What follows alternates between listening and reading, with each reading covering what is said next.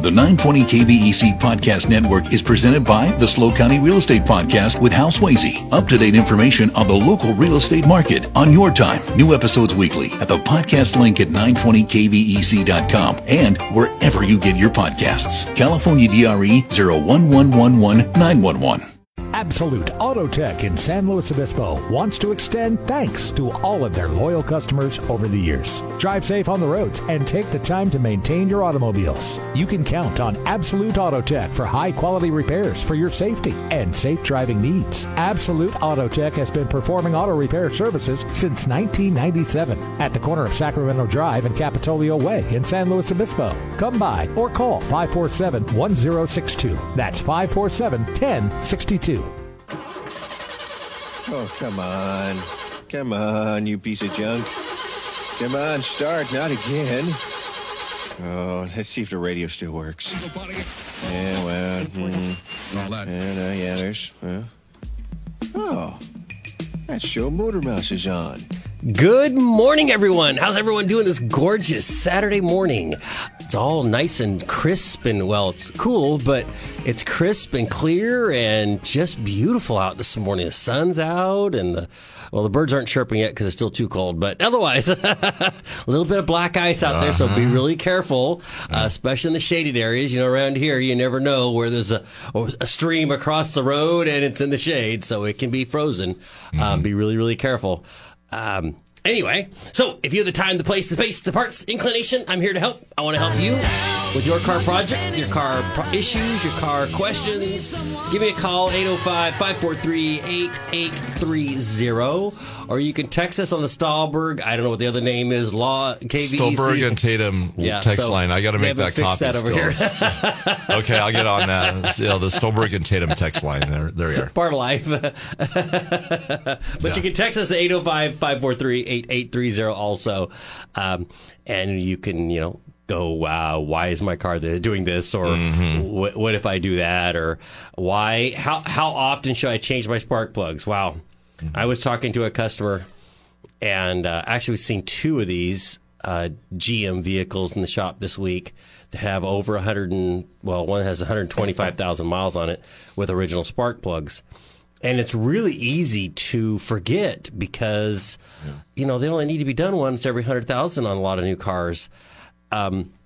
But if you wait too long, Ford had a problem for years on a few of their models where if you waited too long, it would damage the cylinder head. And now you've got extra repairs repairing the cylinder head. Yeah. On these, we haven't had any problems with that. But the one has a bad catalytic converter. And I contribute that to going 140,000 miles on original spark plugs. And before you call foul... This is the way I look at a catalytic converter. Catalytic converter is kind of like a windshield in that it should last the life of the car. But if you like following rock trucks really close and they're dropping rocks off and bouncing along the freeway and jumping out and hitting your car, if you follow too close and other vehicles, if you drive in adverse weather, hail, heavy winds can do it. My sister-in-law's car, her windshield got sandblasted because she was driving through the desert in a high wind area, and the wind brought the sand across and hit the windshield. And all those little tiny pieces of sand, which aren't a big deal, if they hurt you, they can damage the windshield at 60 miles an hour. So all these things damage. Oh, if you like playing baseball near your car, playing baseball under your car, near your car. Oh, near. If you're near your car playing baseball, the baseballs come sometimes hit the windshield. Damage the windshield. On mine, I was in the snow on my Jeep, and I went over a small tree, 10 foot tall or whatever, 7 foot tall. The snow had pushed it down into the road and was held down. When I went over it with my Jeep, the tire disturbed the snow. The ligature, whatever, the membranes in the tree went to pull the tree back up not vertical, but almost. Yeah. It came up, it hit my my antenna. My antenna came down and hit my windshield and shattered the corner of my windshield. So all these things damage windshields. Well, with catalytic converters, if your exhaust isn't clean, then you can overheat and damage the catalytic converter. Mm-hmm. If it's not running smoothly, and there's a big difference between the right spark plug and the wrong spark plug and a worn out spark plug, and how it burns the fuel in the cylinder. Right. And you go, it starts and runs, it idles pretty good, Jason. Well, that's great, but that's like saying you got up this morning, obviously you're 100%. Well, no, I could have, my hip could be hurting, my feet could be hurting, my shoulder could be hurting, but you're still able to get up and work. Well, you're working at a slower pace. Well, it burns fuel at not as an efficient rate. And when it does that, it's like you got up this morning, but you got a cold. Yeah, I definitely got cold outside. You know? If you went outside, you could have a heater on. Yeah. So that extra fuel, that if you would, the dirty exhaust coming out of the engine has to go through the catalytic converter and be cleaned. And if it's too much, you can damage that catalyst. We want to, and catalytic converters right now. While we quoted one. I was quoted one on a 06 Explorer. One of the two it has, it was $2,000. Oh, that's crazy. And that's not from Ford, because Ford doesn't offer that one anymore. You have to go to the aftermarket. Oh, that's crazy. And post-COVID, there's not very many companies offering catalytic converters for cars, so the price has gone through the roof. It's already bad enough to where we live in California, so we can only use California-certified catalytic converters. Well, whatever, powers that be know more than I do, whatever. I can see some of the reasons for that, but most of it is political, as far as I'm concerned. But now we pay twice or three times what the rest of the nation pays. But on top of that, now there's a shortage of those catalytic converters, so now you're paying double what you were. Well, that gets really expensive. How much does this... I wonder how much all this theft of catalytic converters comes into the cost of it too, because now somebody's got to go out and replace their catalytic converter. Well, that came into play on those cars that do a lot of, that have, you know, that are very vulnerable for that or popular for that. The Prius is very popular because it's really easy to pull the catalytic converter out of that. I don't know how much it affects that, you know. I'm sure it does. But how much, I don't know. It definitely makes a shortage. And I've heard of people owning Priuses waiting 3 weeks before they can get their catalytic converter, or a month. Yeah. Well, and so your car's just sitting there for a month. Well, kudos to the Santa Barbara County Sheriff's Department, because they caught a guy or a couple of guys stealing a whole bunch of catalytic converters out of cars in Santa Barbara the other day. Well, San Luis Obispo did too. And they rode him up, slapped him on the wrist, and said, you know, that's really not really cool. Yeah. And then that was the end of it, because that's our legal system now. Yeah. It's catch and release. It's like trout fishing. It's catch and release. Yeah. Except the trout didn't do anything to you. Yeah.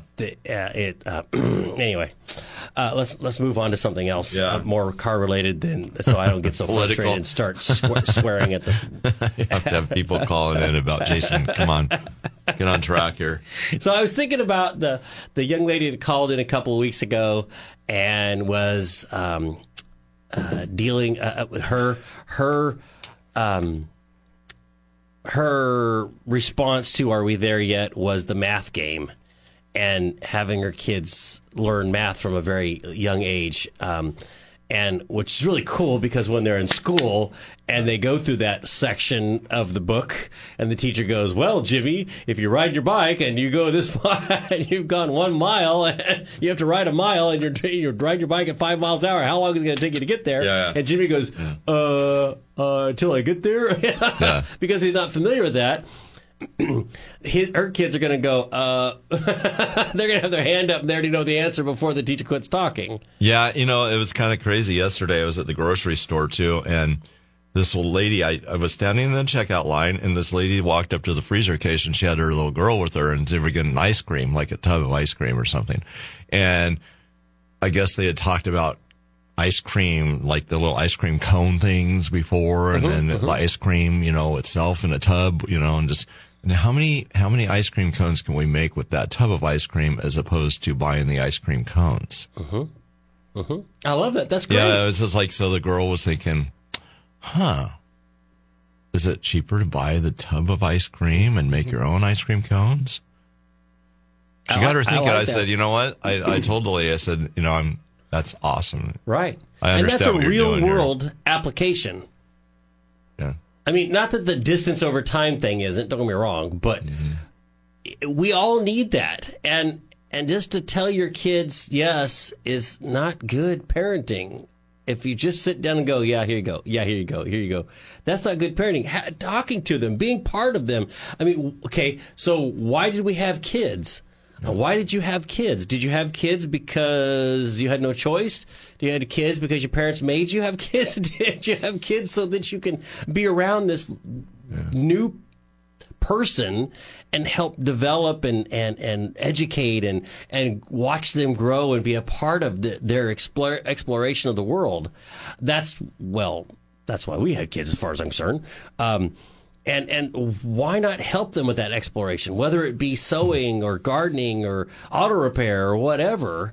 Go out and show them how to rotate tires. Go out and show them how to clean the car. Go out and do those things. As far as I'm concerned, your kids need to know how to load the dishwasher and unload it and wash dishes by hand, and how to make warm up soup without a microwave, or make muffins or eggs, or at least the simple stuff. They don't have to be a master chef when they leave the house, but it'd be nice if they knew how to cook a little bit for themselves. Otherwise, you go, well, Jason's restaurants are open 24/7. They can always just go down and buy food. Yes, they can.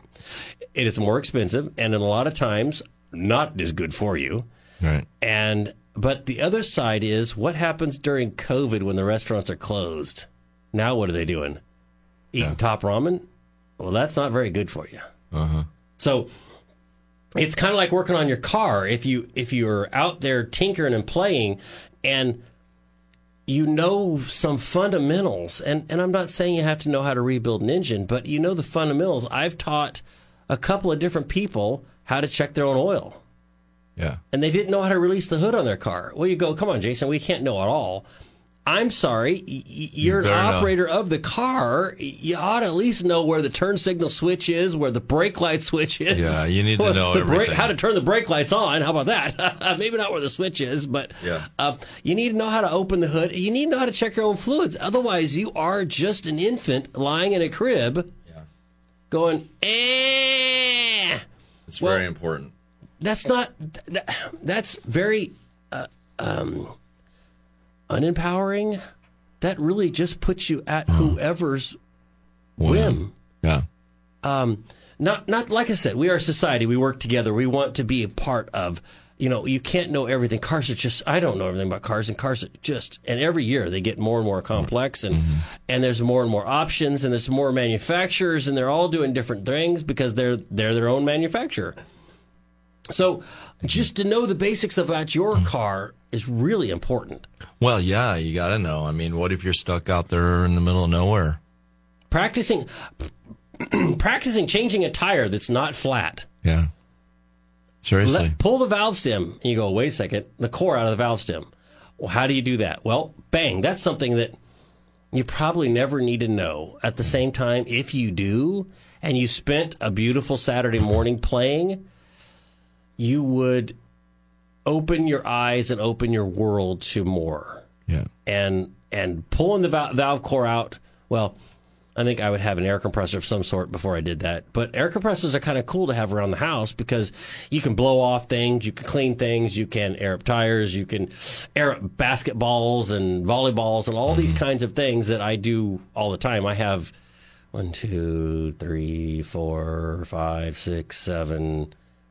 7 air compressors at the house right now. Wow. 8, one that doesn't run. Yeah. Now, I don't use them all at the same time, but and they all have their own usage. Yeah. One's in my travel trailer so that I can air up tires on my side-by-sides and stuff. 9, yeah. And one's in my Jeep because when we go off-road, we air down and we air up, and I like to, and it's really quick and nice to have a belt-driven air compressor in my Jeep. Yeah. One's in the service truck, one's in the garage, one's in the barn. So... I have them all over, and I'm not saying you need 9. And, one of them is a $3,000 compressor. I'm not saying you need to spend $3,000. One of them is $120. One's $40. Actually, there's 10 because there's one in the side by side too. So, because when we're off road and you're out in the 60 miles from the toy hauler and you have a low tire, you go, sucks. Guess it would be nice to have an air compressor.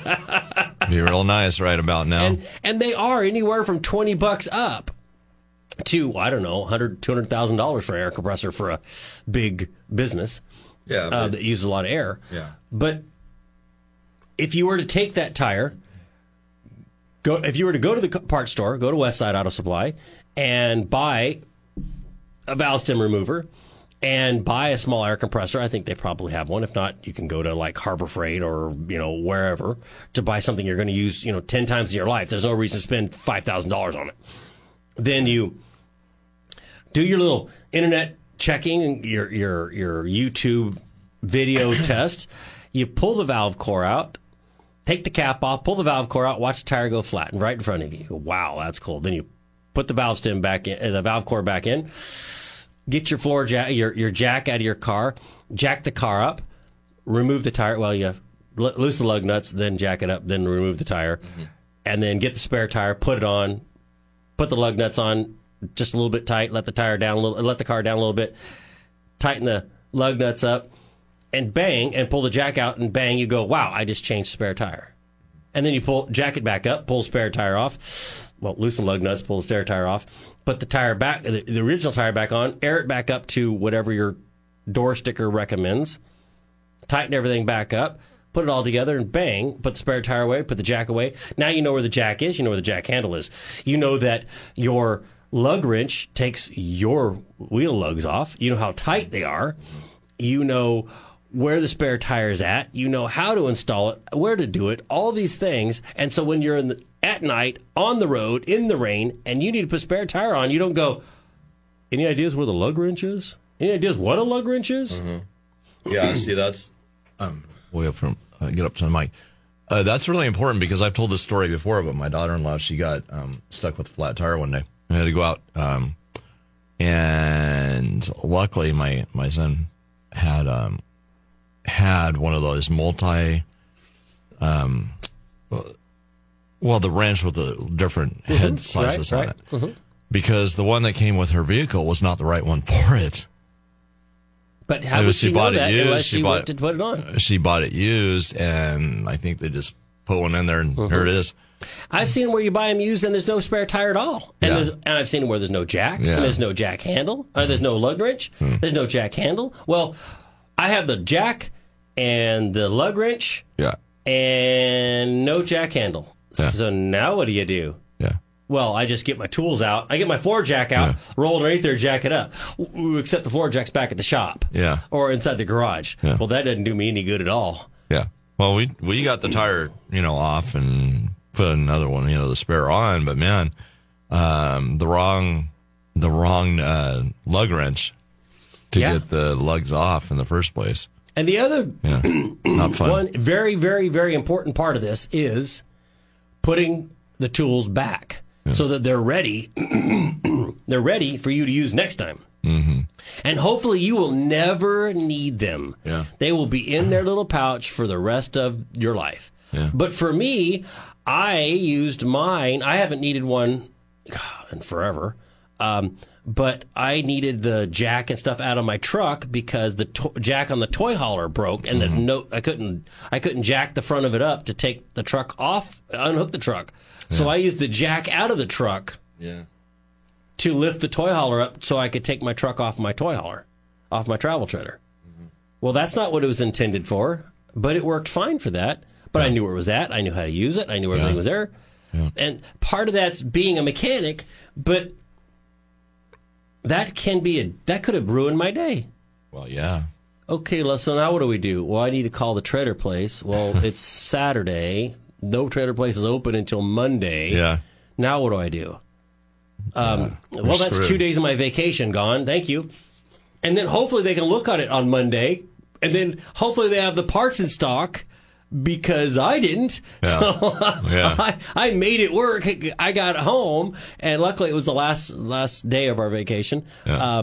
I made it home, and then I ordered parts so that I had them. Mm-hmm. So, but I found a workaround, and we made that work. Mm-hmm. But that's because I'm comfortable with it, because I do this. Well, if I didn't know where the jack was, now what? Mm-hmm. Well, hopefully the owner's manual's there. Oh, wait a second. I didn't get an owner's manual because I bought it used. Mm-hmm. Well, so where's the jack at? Well, let me see if Google shows me. Oh, wait a second.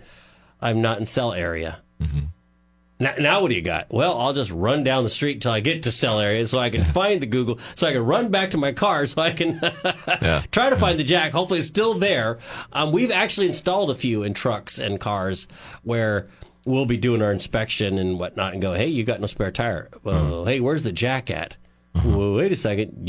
So what has happened is someone has had a flat, let the spare tire down, used the jack and everything, did everything like they should, put it in the bed of the truck, drove home, pulled out of the bed of the truck because they needed to use the bed of the truck, put it in the garage, and now where is it at when you need it? Yeah. It's at my buddy's garage, and we just need to drive the 200 miles to his house to get it, and then we can come back and fix it.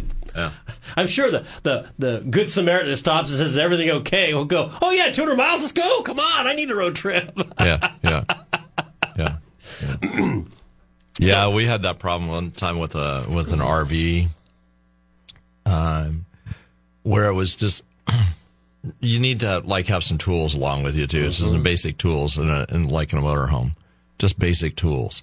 Because we had one time we went out and the water pump went out, not for the RV itself, but for the kitchen and the bathroom and all that stuff. I carry spare in my trailer. Right. So it's really not that hard a job, or at least in this RV, it wasn't that hard a job to replace it. Some of them were pretty straightforward, right? Yeah. And so we had to put the new water pump in while on vacation if we wanted to use the bathroom. Probably a good idea to have. You use bottled water. So I've done that before. Use bottled water. Yeah. But, you just... just having some basic tools to take with you. We, luckily we were near a place that had another water pump for the, you could get another water pump pretty quickly for the RV. And so just for the kitchen and just went in there and we changed it out. It was underneath the sink in the kitchen. Well, luckily they had the right one because sometimes they have different fittings, everything else. Yeah. So I think we had to get new somehow. Forgot how it was, but. We had to get a new pump. I know that. Right. So for me, I like having a spare belt for the engine. That's huge for me. I have a spare belt in both of my tow rigs because if I throw a belt for whatever reason, I want to have a spare. On some vehicles, even if you can't do it yourself, the tow truck driver might be able to help you out. If they can't do it, they should be able to tow you to a shop that when they open or whatever, they can help take care of you. But it's nice to have the belt you need because there's so many makes models out there. You may be able to be towed to a place that's ready to rock and roll and help you, but the belt's, an hour, 2 hours away in delivery. I mean, in mileage, but then maybe 8 hours away, 12 hours away in actual delivery time because if it's 4 o'clock in the afternoon and you're in a little small town and the belt is the next town over, you're screwed. But their driver's not coming back that direction that day. That means you wait until the next day to get a belt from the next town. Belt from the next town. At the same time, there's a lot of things that ruin belts, and you can't carry everything. But a belt's something lightweight, easy to carry, and that doesn't go bad over time. Well, I told you before, I still have the old serpentine belt from when we changed the serpentine belt last time in my car because there's still wear in it. So in a pinch, if something happened, I could put the new serpentine, the old one, back on and get to where I'm going. Yep. And I've heard of people using nylons, pantyhose type of thing, piece of rope. There's a bunch of things you could use in a pinch, but if you have a spare belt, that really works in a pinch. That works actually perfectly in a pinch. But you also need the tool to be able to put the new old belt back on. Like I said, even if you can't, you can get towed somewhere that they can. Because to put a belt on my Ford F-250 diesel, that is a nightmare. And you have to have the tools to do it. It's a service truck, so I carry the tools. But in my other trucks, in my other cars, I don't carry the tool to do the one in the service truck. So... Because if Jason's service truck broke down outside the road, it's not good advertising, Jason. But if the belt were to fail, I could do that one. But for the rest of them, I can't. But I have all the stuff to do it in the shop. So if it's towed to my shop, I can throw that used belt on if, you know, if one's not available. And there's been times, a lot of times, where I have a car in the shop and nobody's got the belt for that car, so it's ordered tomorrow. Well, it's not a big deal because it's in the shop, but if I'm on vacation, I don't want to wait till tomorrow to get my belt gone to go down the road. The other thing so if it was RV, I carry a fuel pump for my generator. Yeah. It's not very much money to carry. I carry a spare fuel pump. And then I also carry a water pump for the refrigerator. Now, there's other things, not for the refrigerator, for the fresh water for the RV. It's not as good as the one I'm using, but it fits in a pinch, and I pull some panels off and bang, bang, I'm rock and rolling. I've actually seen some, and I was tempted last time I was in there, to put a second water pump in. So you have one that starts running until the pressure falls too far, then the second one kicks in. So then you have a backup. So that way, I'm just enjoying my vacation instead of underneath there fixing stuff or waiting for something to go my way. I've been around several people that have lost water pumps on vacation, and that sucks. One time, I lost all the water out of my trailer. There was a hole in one of the tanks, and I lost all the water out of the trailer the day one. Oh, wonderful. So we were flushing toilets with bottled water. Yeah. Oh, that's where it comes into play, huh? Wow. Yeah. So let's take a break. 805-543-8830. Give us a call, and we can talk about your car concerns, your car questions. I guess we have a classic commercial for the 68 Ford Mustang. All right. I can't think that vehicle's still in production, but it's definitely a different Mustang than the 1968. Yeah, I think. And there's two versions: the Mach-E and the regular Mustang. So. Yeah. So here we go: 1968 Ford Mustang. They suspected Liz in the lab. She was a PhD, but no one knew how much fizz there was to Liz until. Only Mustang makes it happen.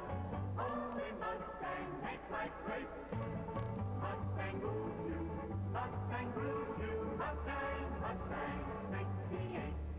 In her 68 Mustang fastback, the PhD was pure TNT. Mustang 68, with great options like stereo radio and selection. Mustang, the original, a better idea than ever for 68. Nowadays, things are really bubbling, because as Liz can tell you, a PhD helps, but...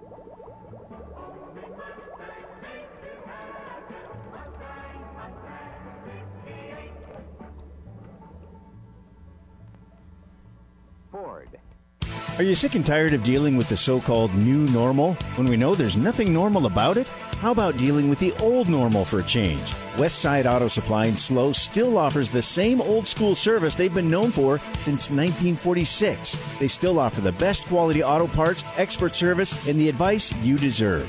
Walking into Westside is like going back in time when the customer was king. With the latest technology and always competitive prices, Westside Auto Supply. Buy the best from the best. Absolute Auto Tech in San Luis Obispo wants to extend thanks to all of their loyal customers over the years. Drive safe on the roads and take the time to maintain your automobiles. You can count on Absolute Auto Tech for high-quality repairs for your safety and safe driving needs. Absolute Auto Tech has been performing auto repair services since 1997 at the corner of Sacramento Drive and Capitolio Way in San Luis Obispo. Come by or call 547-1062. That's 547-1062. Round, round, get around, I get around, yeah, get around, round, round, I get around, I get around, round, round, I get around, get around, round, round, I get around, get around, round, round, I get around, get around, round, round, I get around. I'm getting bug driving. All right, so I challenge you. All right, here you go. I challenge you. If you don't know how to check your own oil, if you don't know how to do something on your car that you're curious about how to fix. If you don't know where your spare tire's at, do you know if your car has a spare tire? I challenge you to find out, figure it out. Go do your investigating. If you don't know, go to your favorite service provider. If you don't have a favorite service provider, start interviewing and have them teach you. We are busy. We are all busy. I know that our life is full, and we are too busy. At the same time, this can make your life better. So if you learn how to... Let's say my wife got a kick on the 10-minute meals or the 20-minute meals or whatever a while back when they got popular. And you think about that, let's say 20-minute meal, 10-minute meal, whatever. And she, because she's the cook in the house, I am not. Anyway, like I tell people. You burn water. Yes. I tell people I don't cook because lives are on the line.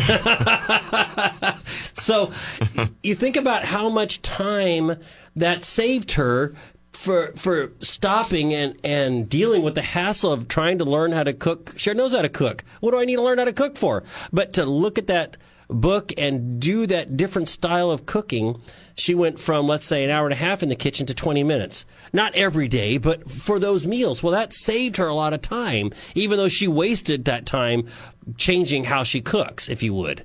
Well, same thing here.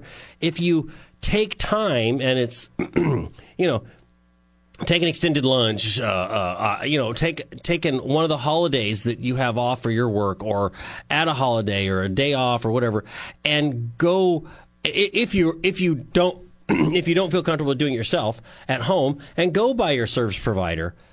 And have them show you. I just showed somebody just the other day and sat down and walked them through it. Yeah. Because I look at it as it's great advertising for me.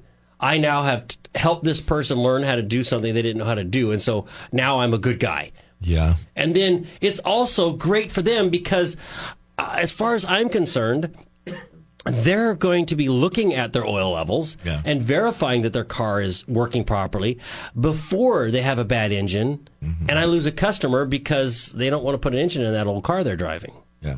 So it's good for me and it's good for them. They save a lot of money on either replacement of an engine or a new car or a replacement car, and I get to have a customer that understands that I'm here for them. Mm-hmm. And as a service provider, that's what I'm doing. If I'm not there for you, then why are you at my shop? Yeah. So Don from Rio Grande. Good morning, Don. How you doing this morning? Oh, got a problem with a 2014 Nissan Sentra. Okay. And the battery went dead, and I put the charger on it, and it did a little clicking like some relays or something. It charged up, and it started up, and everything worked fine till I turned it off, and the dash lights stay on, and it drained the battery in about 3 hours. Yeah, I can see that. Okay, so what I would recommend to start with... The very first thing is disconnect the car from the battery, so remove the negative cable from the battery. Yeah. Recharge the battery, and then reconnect the cable, and see if that resets all the computers. Okay. And then what I do a lot of times, so 14 shouldn't be anything, but just in case. So what I do is I connect the negative cable to the positive cable. Once it's disconnected from the battery, so I leave the positive cable on the battery because it as long as the negative is disconnected, there's nothing happening. Then I take the negative cable and I'll tie it to the positive cable via a little light bulb or a test light or something. And then that way it drains all the capacitors, everything that can be keeping the memories alive inside the computer. It resets everything while I'm charging my battery. Then when my battery's fully charged, then I'll reconnect them. And that brings everybody back to zero. Does that make sense? Yeah. And then if that doesn't fix it, well, then you've got computer issues, and now you're getting into a bigger, more complicated job. But it could be just that when the battery went dead and then when you charged it up connected, the computers weren't super happy about how they were brought to life.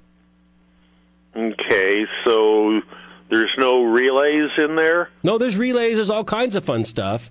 But I don't think that's your problem. I think you have a computer that just it's logic locked, if you would. Kind of like a phone or a computer in the house when you sit there and you move the mouse and nothing happens and you have to just shut it down and restart it. Yeah. Okay, I'll give that a try then. That's the cheapest, easiest way to do it, and I've cured a few computers by doing that. And if you didn't have any problems before, then I'm going to say that's the direction I definitely would start with that. If you were in my shop, that's what I would start with. Okay. Thank you very much. Thank you. You have a wonderful day, and call back next week and tell me how it turned out, okay? All righty. Great. Thanks, Don. So that was cool. Yeah, I like that. So that's as far as I'm concerned, that's a fundamental, easy fix. If it fixes it and it resets all the computers, great. Life is good. We're all happy. If it doesn't, well, then now we've got diagnostic work to do. And now we got to sit down and figure out, why is that computer staying on? Why is this happening? Why is that happening? Is it going to clear any codes if you do that, though? It's going to clear everything. If he does that, it's going to clear all the learning, all the memories, all everything. Yeah. But the other option is disconnect the computers one at a time and start playing with stuff. And 14, he's going to have 20 computers in that thing, 12 computers in that thing, in that Nissan, even though it's just a Sentra and it's no big deal. It's going to have at least that many. And Nissans are built really heavy duty. Mm-hmm. There's a lot of brackets mm-hmm. on a lot of Nissans, but sometimes their computer logic can be really kind of goofy. And, a buddy of mine knows someone that used to work at General Motors, and when he worked at General Motors, he was higher up. I've told the story, I swear, before. He said he could take any car that GM made, and through a series of switches and knobs, no tools, just his hands and ignition key, he could completely lock you out of that car, completely disrupt the function of that car. Mm-hmm. Between a few different things. But that makes sense, because with GM, if you want to relearn the tire pressure sensors, because you rotated tires, you can, on some of them, you can hold the lock and unlock, but you turn the key and turn the ignition to the on position, and then you hold the lock and unlock button, and it puts it into a learn mode, and now you can learn tire position. It learns tire positions where the tires are at, because if you rotate tires on certain GMs, and then you have your right front tire goes low, it may tell you it's the left front or the right rear or the left rear, even though it's not that tire, because that's where it learned it to be, but you moved it. So you have to teach the car that I moved the tire to a different location. Wow. Certain cars just know. And then other cars, and now the newer cars that are coming out, they use the rolling diameter of the tire with the analog brake system and analog brake sensors to tell whether the tire's low or not. So it doesn't matter where the tire's out, because there's no sensors anymore, because it doesn't matter. Which is funny, because GM did that in the 90s. Yeah. And they started doing that, and then we had the Ford Explorer problems, and then the federal government sat down and said everyone has to have tire sensors. And I'm like, well, but GM already knows whether the tire's low or not back in the 90s. Why are we putting a whole new computer and sensors on when it just used the ABS system? But that's not what they did. So and that's one of those beautiful ways where the government came in and helped us all. Thinks it's knowing better than the... And we all paid extra money for sensors and extra money for a computer and extra money to have our tires rotated and extra money for this and extra money for that, so that we could do something GM did as just part of the car, because it was already there with just another light. All they did was add a light bulb and add a little function to the ABS, and bang, it worked. Yeah. But no, that's not really cool. I was looking at this. There's a car in the shop right now, and the instrument cluster is in Spanish. Everything's in Spanish. Wow. Oh, did somebody call in about that a couple of weeks ago? I don't know. They couldn't switch the language back to English. This one's completely in Spanish. Well, I was like, okay, so I'm a mechanic, and I'm a curious guy. I'm a cat. So I think we had somebody. It wouldn't surprise me at all. I think so, yeah. Or it was either Spanish or French or something. Okay. I'll have to go back to the past shows, but I think it was a different language, and they couldn't switch it back. So on this one, I went to go switch it back. I'm like, well, I'll fix it. Well, on this one, the radio controls what language the instrument cluster's in. And on this car, the radio's broken. or they call it the human interface. Oh. So it's a touchscreen, touchpad like your cell phone, like your smartphone. And it's a touchpad. Well, the touchpad is broken and not working. Oh. So when the radio failed, whatever, it told the instrument cluster to go to Spanish. Oh, and you can't switch it back without fixing the radio. Yeah. And on this car, so we're talking about communication between computers. Well, here you go. Mm-hmm. The radio tells the instrument cluster what language to display. Oh. So it has to be able to talk to it via the most network or CAN network. Well, and this one's this radio has two different networks. Yeah. The most, which is the network that the radio, the interface talks to the radio, talks to the subwoofer, talks to your cell phone, talks to all the human interface part to where entertainment stuff all talk on the most network. Yeah. And then it also has to talk on the CAN network to be able to talk to the instrument cluster, to be able to talk to the engine computer, talk to the transmission, talk to all these other tire pressure sensors, all this stuff, so they can display that. Oh, so it has two different languages in this radio.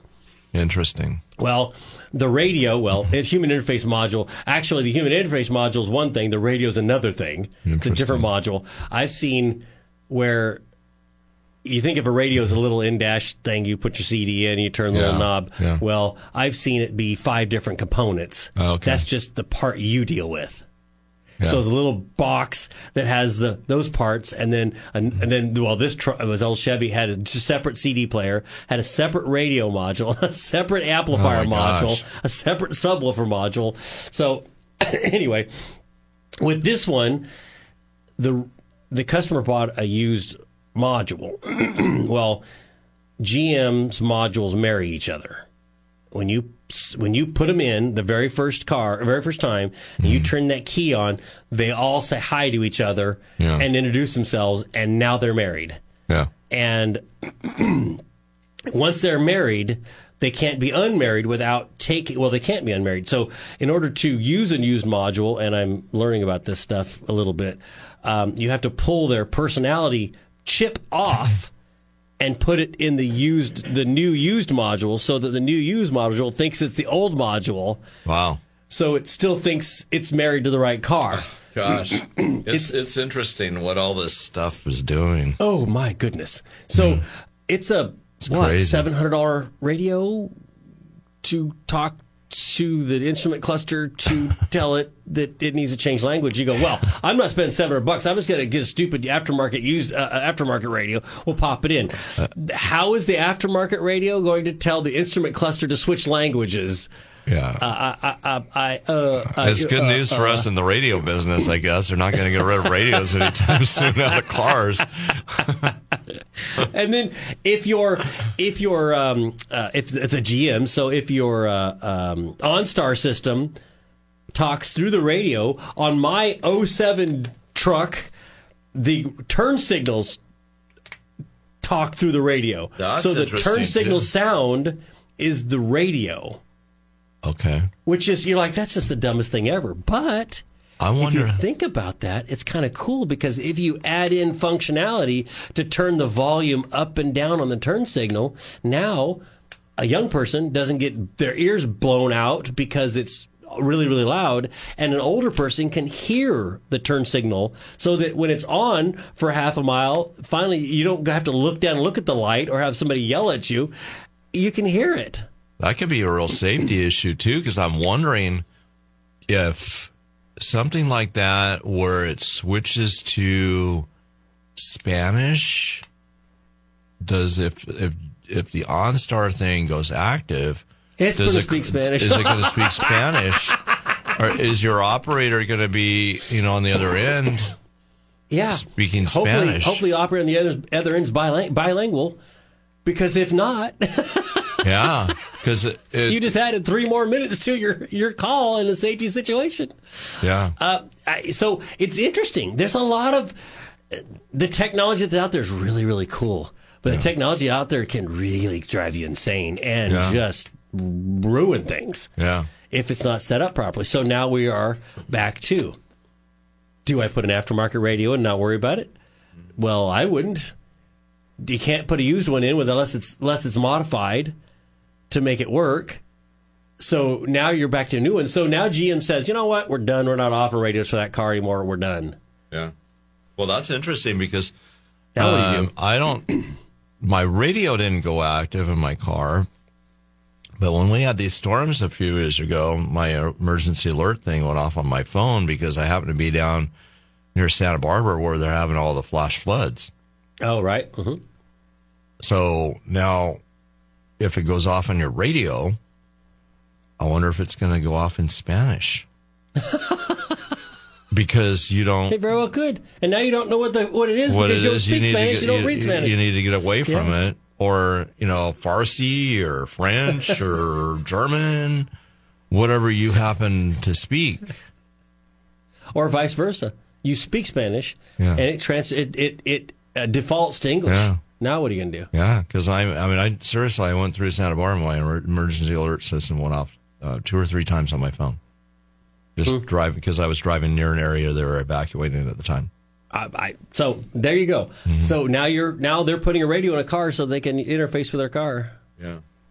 I don't care about the radio. I don't listen to the radio anyway. Well, but I want to interface with my car. It seems like maybe they should build something into it. If something does happen, the default is the language that the person had it set to. Well, yes, and that makes sense, except if the radio fails in such a way that it scrambles that. I mean, honestly, it could fail in such a way where there is no instrument cluster at all. Wow. It could shut it all down. It could shut the network down. And if it shuts the network down, now none of the modules work, and you don't have a car that operates. So now you're putting a new radio in because your car won't start. What? No, seriously, you're putting a new radio in because your car won't start and run. What? Wow. That's you know, there are those days when I'm at the shop and I go, wow. Can you imagine how easy this would be if this car had points? Yeah. There's something to be said about the engine in my 65 Ford Galaxy. Yeah. I remember my dad's old tractor. Yeah. Shoot. You didn't need a battery. You could hand crank that puppy, but if you jump started it, it had a magneto, so it didn't need a battery at all. As long as you don't care about headlights, it didn't need an alternator, it needed a battery. It needed a water pump and a fan for the water pump, and that's all it needed. Yeah. And you really could finish the field with a pair of pantyhose. And you really, the backyard mechanic could really pretty much do anything on those cars. They can do a lot. The flip side is that old tractor was a miserable cuss to drive. Offset, hard, no power steering, no nothing. It couldn't pull anything. Mm-hmm. It horrible, stinky booger, but. There's a lot to that. So, we have pluses and minuses. Just know that if you are still going to push the envelope, you're asking for a lot of headache and a lot of frustration. And, I tell people, you're going to DMV, expect 3 trips, and they all give me this horrid look of despair. And I go, no, I'm not saying it's going to take 3 trips.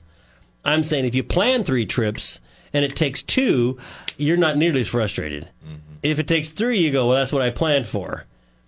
If it takes 1, you are just elated. Because the last one I went to took 3 trips. And on the 3rd trip, the person helping me alluded that it was going to be a 4th. And I went, really?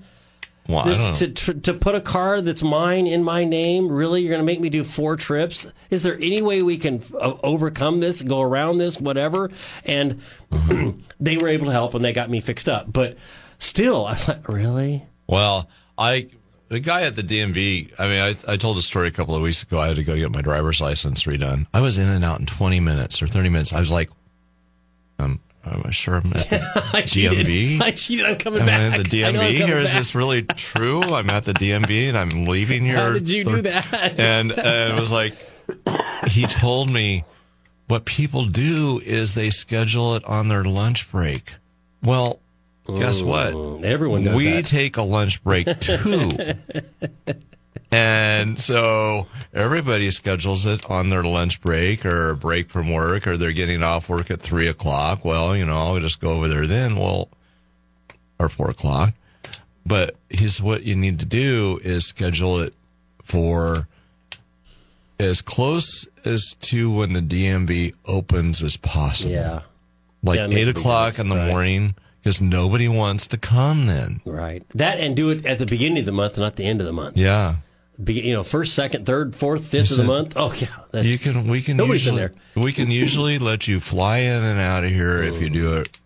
The earliest appointments in the morning. Yeah, yeah, because nobody's up.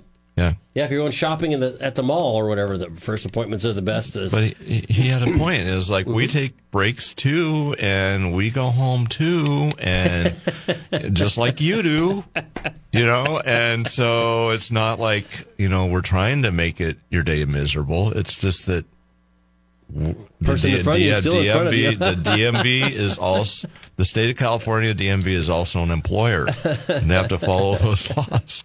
So you know.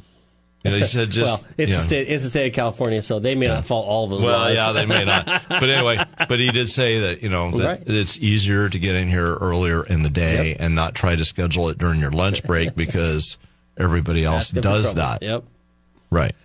So before we close out of here, you know, we were talking about the potholes earlier. I'm sorry, but wow, 227 has gotten to be a dangerous road to travel, and now. This Corbett Canyon's closed, Orchid's closed. 227's the only place to go other than 101. Yeah, and it's just full. And you know, this fall I started looking at that. And I went, you know what? This is going to turn to snot. We get any rain, it's going to be horrible potholes. And here we are. So now you don't have to follow a semi truck if you cruise down 227 if you want to ruin a windshield. All you do is follow the car in front of you. Yeah, and they're going to be throwing rocks at you every time. There's all the broken up asphalt on the sides of the road and the center of the road, and if you drive any kind of performance vehicle, you get ready. We actually got about 3 minutes. I gave you the 2 minutes. It's almost about 2.5. So if you're in a kind of performance vehicle, you have low profile tires. Those low profile tires and aluminum wheels can be ruined by those potholes. The sharp edges of those potholes. You can pop tires. You can bend wheels. Mm-hmm. You can really cost yourself a lot. So now you're trying to avoid them. So you're wandering all over the road, trying not to be in the holes. It is not a fun, safe thing to travel down 227 right now. Well, no, and I was telling you, too, I come in over Noise Road, and right at the top of Noise Road there, right before you get to 227, or you go up the hill and you come down right at the top, there's potholes there right at the top. There's potholes, different areas. And also, so I just figured, well, I'll go down Price Canyon Road, and that's no better. No. And it's, if you look at the road where our road crews repaired it last year, it's gorgeous and beautiful. Where they didn't, because they didn't do the whole thing, they just did the bad section, the worst sections, it's gorgeous. Where they didn't, it's just coming apart. Yeah, and then we come down, we got to drive down beautiful Sacramento Drive every Saturday. Yes. You do it every day. I do it a lot during the week, too. Yeah.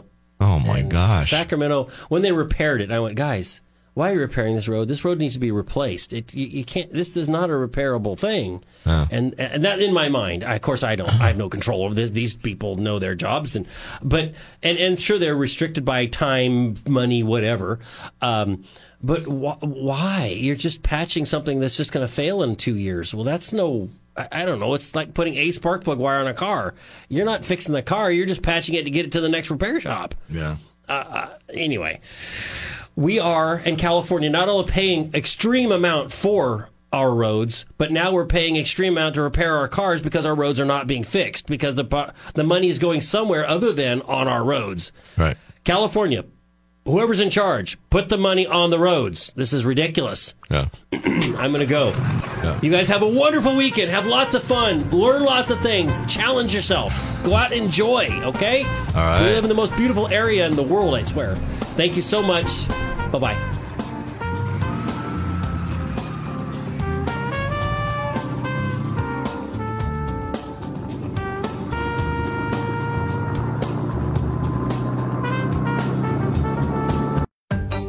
The 920 KVEC Podcast Network is presented by the SLO County Real Estate Podcast with Hal Swayze. Up-to-date information on the local real estate market on your time. New episodes weekly at the podcast link at 920kvec.com and wherever you get your podcasts. California DRE 0111911.